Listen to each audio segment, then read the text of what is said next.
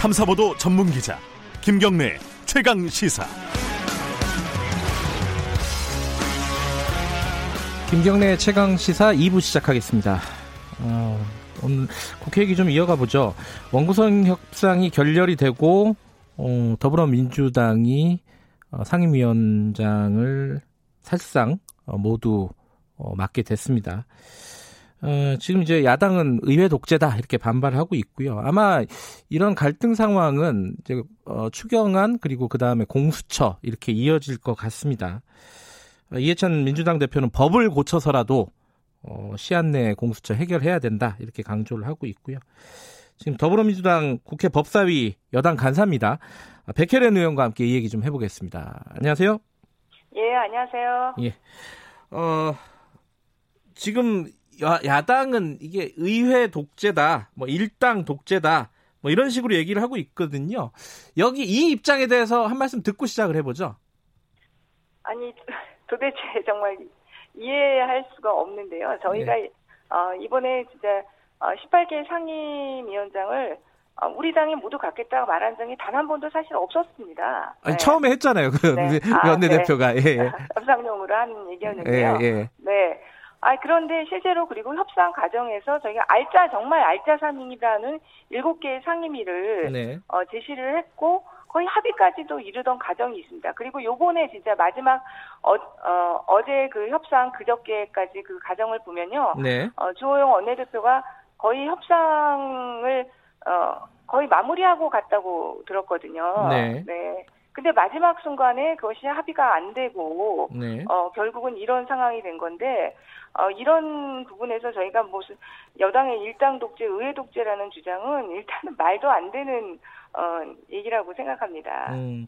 근데 그 마지막에 이제 조영 원내대표하고 가합의가 이루어졌다. 그런데 어, 어떤 이유에선가 그 합의가 깨졌다. 이게 이제 그 여당 쪽의 주장인데 여기서 이제 김종인 비대위원장이 역할을 했을 것이다. 이런 식의 얘기를 여당에서 하고 있지 않습니까? 이거는 어떤 어떤 구도에서 그렇게 말씀하시는 거죠? 이 부분은?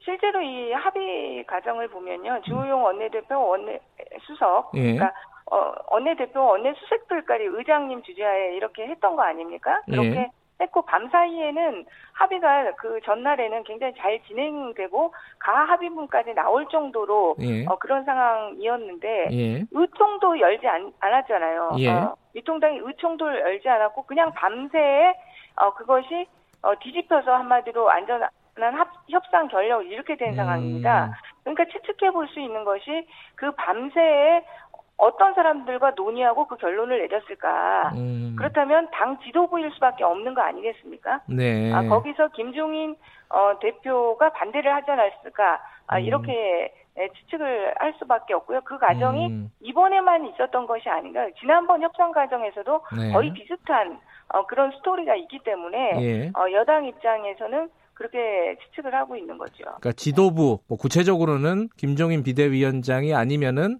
이 협상이 이렇게 갔을 리가 없다. 이런 어떤 상황 논리로 지금 말씀하시는 거네요. 그죠?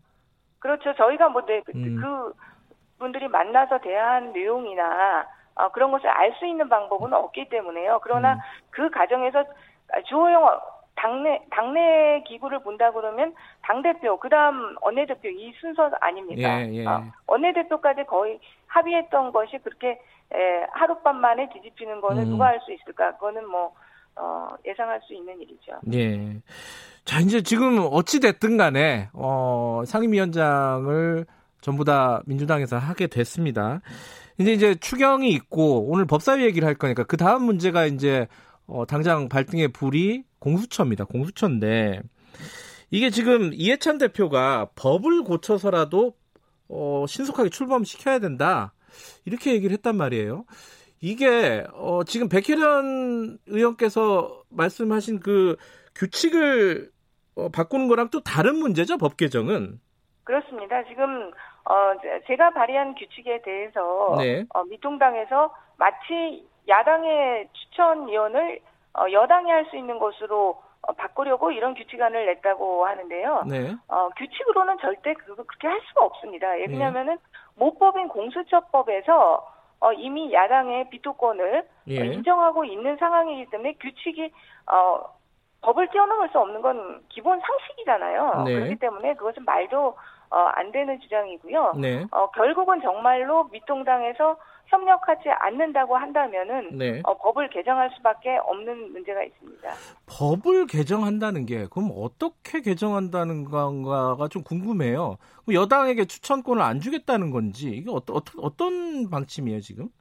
그거는 지금 아직 논의가 구체적으로 된 것이 아니고 여러 네. 가지 네. 그것은 어, 법률적으로 의결 종족수의 문제도 있을 수 있고 추천위원회 문제도 있을 수 있고 여러 가지 어, 법률적으로 검토할 수 있는 방안이 여러 가지라고 생각합니다. 근데 그것이 음. 구체화된 것은 아니고요. 네. 지금 우리 당의 입장에서는 어쨌든 법, 공수처법에 7월 15일 날 어, 출범을 하는 것으로 어, 되어 있기 때문에 네. 어, 법정은 그, 그 기, 한을 지키기 위해서 네. 어, 최선의 노력을 다하는 것이 국회의 책무라고 어, 보는 입장입니다. 근데 지금 그 야당에서 특히 조영 원내대표는 공수처는 이제 괴물이다 뭐 이렇게 얘기를 하면서 이 공수처장은 어, 대통령과 장관과도 다르게 탄핵 대상도 아니다 이렇게 얘기를 했거든요. 이 부분은 어떻게 됩니까 이게? 일단 공수처와 관련해서는 정말 지난한 어, 어 논쟁이 있었지 않습니까? 패스트트랙 예. 과정에서 네. 어, 공수처가 과연 어, 맞는 출범하는 것이 맞는 기구냐 예. 이것에 대해서 어, 다양한 논쟁이 있었고 이혼 시비도 있었고요. 예. 그러나 그런 모든 것들이 정리가 됐고 그래서 어, 법이 통과가 된 겁니다. 그 리고 이번 총선의 결과에 대해서 네. 어, 미통당은 정말로 심각하게 받아들여야 된다고 생각합니다. 미통당이 초기에 제1 공약으로 공수처 폐지를 사실 예. 걸었어요. 나중에는 좀 흐지부지 된 감이 있지만 그러나 그 공수처 1호 공약으로 걸었던 공수처 폐지 자체에서 국민들이 어떤 심판을 내렸습니까 지금 네. 180석에 가까운 어, 여당의 손을 들어준 거 아닙니까? 네. 그렇다면 국민들의 이런 심판에 대해서 미통당은 받아들여야 된다고 생각합니다. 공수처법에 대해서는 이제 국민들께서 빨리 하라고 한마디로 손을 들어주시고 총선의 결과로 보여주신 거거든요. 네. 그래서 그 부분에 대해서는 정말 더 이상 알가불가 할 것이 아니라고 생각하고 네. 어, 그 탄핵의 문제 같은 경우는 예. 헌법 개정 사안입니다. 탄핵 네. 같은 경우는요. 그렇기 때문에 지금 어 뭐 탄핵을 할 수 없는 것이 헌법 개정을 하면 되는 거지요. 어, 음. 근데 헌법 개정 자체도 또 미통당에서도 뭐 적극적이지 않으시잖아요. 음. 네, 저희 만약에 헌법 개정한다면 저는 이 탄핵 안에 그 공수처장도 어, 들어가는 것이 맞는 구조라고 생각하고요. 네. 그러나 지금은 탄핵 여부를 따질 것도 없이 네. 지금 미래통합당에서 키를 가지고 있습니다. 기본적으로 어, 7명 예, 추천위원회에서 여섯 명이 찬성해야 되는데 두 명을 지금 미래통합당에서 추천하게 되어 있지 않습니까? 예. 그러니까 여당에서 어 그 밀어붙인다고 될 수 있는 구조가 전혀 아닌 것이죠. 음. 그러니까 지금 밀어붙여서 되는 것도 아니고 야당이 어 지금 추천위원 서, 어, 구성부터 시작을 해가지고 나중에 이제 공수처장 그 추천까지 해서 야당이 한, 하나하나 이렇게 뭐랄까 동의를 하지 않으면은 진행이 안 되는 거잖아요, 지금. 현실적으로는 그렇습니다. 예. 그러면은 어 사실은 야당의 협조를 끌어내야 되는 게 여당의 입, 어, 지금 숙제 아닌가요? 말하자면 밀어붙이는 것보다 그렇게 이제 아, 야당은 그러니까 생각하잖아요. 예. 게 저희는 그래서 계속적으로 설득을 하고요. 네. 어, 지금 유, 유상범 의원님께서 낸 규칙안, 제가 네. 낸 규칙안 다 네. 통합해서 저는 검토할 수 있다고 생각합니다. 음, 지금 뭐가 뭐가 달라지는 거예요? 그 규칙안이 바뀌어지면은 바뀌면요? 어, 유상범 어, 의원님께서 낸 규칙안 같은 경우는 네. 어, 교섭 단체가 다수일 경우에는 의석수에 따라서 추천 을 받아야 한다는 규정이 네. 있어서 한마디로 이제 어, 야당 중에 교섭단체가 어, 뭐두 두 교섭단체가 있다면 다수인 더 예. 야당이 한마디로 추천권을 갖는다 이런 의미가 강하고요. 네. 어 그리고 어 추천된 의원이 정치적으로 중립을 지키고 독립하여 그 직무를 수행하기에 현저히 부적합하다고 판단되는 경우는 재추천을 음. 이래 할 수 있는 그런 조항이 있습니다. 그런 음. 부분들이 있는데 어 저는 오히려 그 의석수에 따라 추천받는 것은 뭐 충분히 논의 가능한 부분이라고 생각하고요. 그러나 네. 그 현저히 부적합하다고 판단해서 재추천하는 경우는 그 기준이 굉장히 자의적이기 때문에 네. 오히려 이것이 정쟁의 대상이 될 수 있는 부분이 있다는 생각입니다. 근데 지금 의원님이 제출한 규칙안 어, 개정안도 규칙 개정안도 사실 이제 교섭 단체를 지정할 수 있다는 거잖아요. 국회의장이. 그렇습니다. 근데 그거는 지금도 사실상 현실적으로는 그렇게 되는 거 아니에요? 크게 지금 상황에서는 의미 있는 건 아닌 것 같기도 한데 어떻게 보세요, 이거는? 그, 교섭단체가 현재로는 두 교섭단체밖에 없기 때문에요. 네. 이 부분이 전혀 어 그 미통당이 원하는 한마디로 결과를 저해하는 그런 효과를 거두지 않습니다. 그러니까 이게 네. 규칙을 개정하는 게 중요한 게 아니라 지금 만약에 협의가 안 되면은 어 이해찬 대표 말대로 법 개정까지 할 수 있다. 이게 지금 그 더불어민주당의 입장이라는 거죠, 그죠? 어, 일단은 7월 15일까지 어, 할 수 있는 최선의 노력을 다해보고요. 또 네. 미통당을 설득하기 위해서 네. 어, 여러 가지 일들을 하려고 합니다. 그리고 어, 그 우리가 추천하는 어, 후보도 네. 어, 미통당도 설득할 수 있는 후보를 찾기 위해서 노력을 할 것이고요. 여러 가지 것을 하겠지만 네. 그럼에도 불구하고 이미 통과된 공수처법에 에, 지정되어는 출범 날짜를 어기고 전혀 협조를 하지 않는다면 결국은 어, 공수처를 만들려는 것이 국민들의 명령이고요. 네. 그 국민들의 명령을 이행하기 위해서 어, 우리 에, 더불어민주당은 노력할 수밖에 없습니다. 그렇다면은 음. 결국 어, 법의 개정을 통해서라도 어, 공수처를 출범시키기 위해서 노력할 것이라는 이야기입니다. 그러면은 사실상 지금 상황에서는 7월 15일 출범은 뭐 현실적으로는 불가능하다 이렇게 봐도 되겠죠. 일단은. 아, 현실적으로 조금 어렵다고는 보이는데요. 예, 또 예. 국회라는 것이 에, 한순간에 또 풀리면 풀리는 음. 부분들도 있거든요. 그러니까 네. 이 공수처법도 정말 4 플러스 1 협의체에서 어, 지난한 논의 과정을 통해서 했고 또 순간적으로 또 합의되는 부분들도 있고 이렇기 때문에요. 네. 어, 최대한 하여튼 어, 기간 안에 또 음. 미통당을 설득해 보도록 하겠습니다. 아까 말씀하시는 거 보면 7월 15일이 데드라인이다. 이렇게 보면 되나요? 협의 과정이? 협의 과정은 그렇게 되겠죠. 왜냐하면 음. 근데 협의 과정이 그것이 아니라 법에 저는 이 국회의원들이 법을 지키지 않겠다고 한다면 법을 만드는 입법기구에 네. 존재 가치가 있을까 정말 어, 의문입니다. 네. 이게 발등에 떨어진 불이니까 이제 뭐 현실화 됐어요. 공수처가 이제 진행이 될 거고 요거는 이제 슬슬 물어볼 때가 된 것 같습니다. 공수처장 후보 어떤 사람이 돼야 된다고 보십니까? 뭐 자질이라든가 뭐 어, 일단 여러 가지 자질이 필요하겠지만요. 네. 어, 현재로서는 정말 네. 중립성과 독립성을 견지한 인물이어야 된다고 음. 생각합니다. 아, 공수처가 아, 미통당에서는 계속적으로 이것이 어떤 사법도둑죄기구가 될 것이고 대통령의 친위 기구가 될 것처럼 주장을 하시지만 네. 공수처의 어, 기본 취지가 그리고 구성 방식이 가장 독립적이고 중립성을 견제할 수 있는 구조로 되어 있고 네. 어, 우리가 추천하는 공수처장 후보도 그 독립성과 중립성을 견제할 수 있는 인물로 네. 어, 추천을 어, 드릴 것이라고 어, 국민들께도 약속드립니다. 예. 특별히 생각나시는 분 있으세요? 아, 지금은 전혀 논의된 바가 없고요. 예. 네. 알겠습니다. 그 다른 얘기 잠깐 여쭤볼게요. 그 어, 이제 법사위시니까 지금 추미애 장관이 연일 그 검찰에 대해서 비판적인 얘기를 꺼내고 있습니다. 근데 같은 당에 계신 뭐 종천 의원 같은 경우에 추미애 장관의 발언에 대해서 좀 비판적으로 얘기를 하고 있어요. 오히려 또 이 상황 어떻게 보십니까, 백혜련 의원께서는? 뭐 국회 내에는 다양한 의견이 있을 네. 수가 있고요. 의원들 네. 입장에서도 뭐 다양한 의견이 나올 수 있다고 생각합니다. 조홍천 네. 어, 의원님도 기본적으로는 검찰의 개혁, 네. 어, 그리고 어, 공수처가 제대로 출범하기 위해서 필요하다는 충정의 의지로 어, 말씀하신 것이라고 생각하고요. 네. 어, 그럼에도 불구하고 또 검언 유착이라는 이 사건이 또 좁혀서는 안 되는 부분이 있기 때문에 네. 어, 추 장관님 말씀하신 부분도 어, 충분히 공감이 간다고 생각합니다. 네.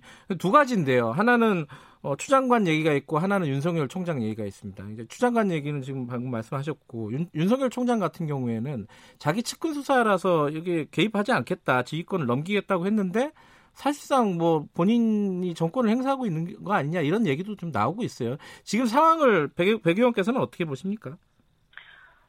지금 어제 저희 법사위 과정에서 나온 예. 얘기인데요. 상당히 좀 우려스러운 부분이 있습니다. 지금 예. 검언 유착 사건과 관련해서 어, 전문 수사 자문단이 예, 꾸려지고 또 수사 심의도 지금 꾸려지게 된 예, 예. 그런 상황인데요. 네. 전문 수사 자문단 구성과 관련해서 어, 이, 윤석열 총장이 전혀 사실은 이 사건과 관련해서는 관여하지 않고 보고도 받지 않겠다고 했음에도 불구하고 어, 전문수사 자문단 구성에서 지금 대검 부장들이 어, 패싱을 당하고 윤석열 네. 어, 총장의 어떻게 보면 입김 아래에서 어, 구성이 된 것으로 보이거든요. 음. 어제 추미애 장관한테 그 부분에 대해서 확실하게 더 어, 알아보시고 저희 법사위에도 보고를 해달라고 말씀을 드렸는데요. 네. 어, 그런 상황이기 때문에 지금 이 윤석열 총장이 정말 이 검언 유착 사건은 채측금과 관련된 사건이고 이 사건에 있어서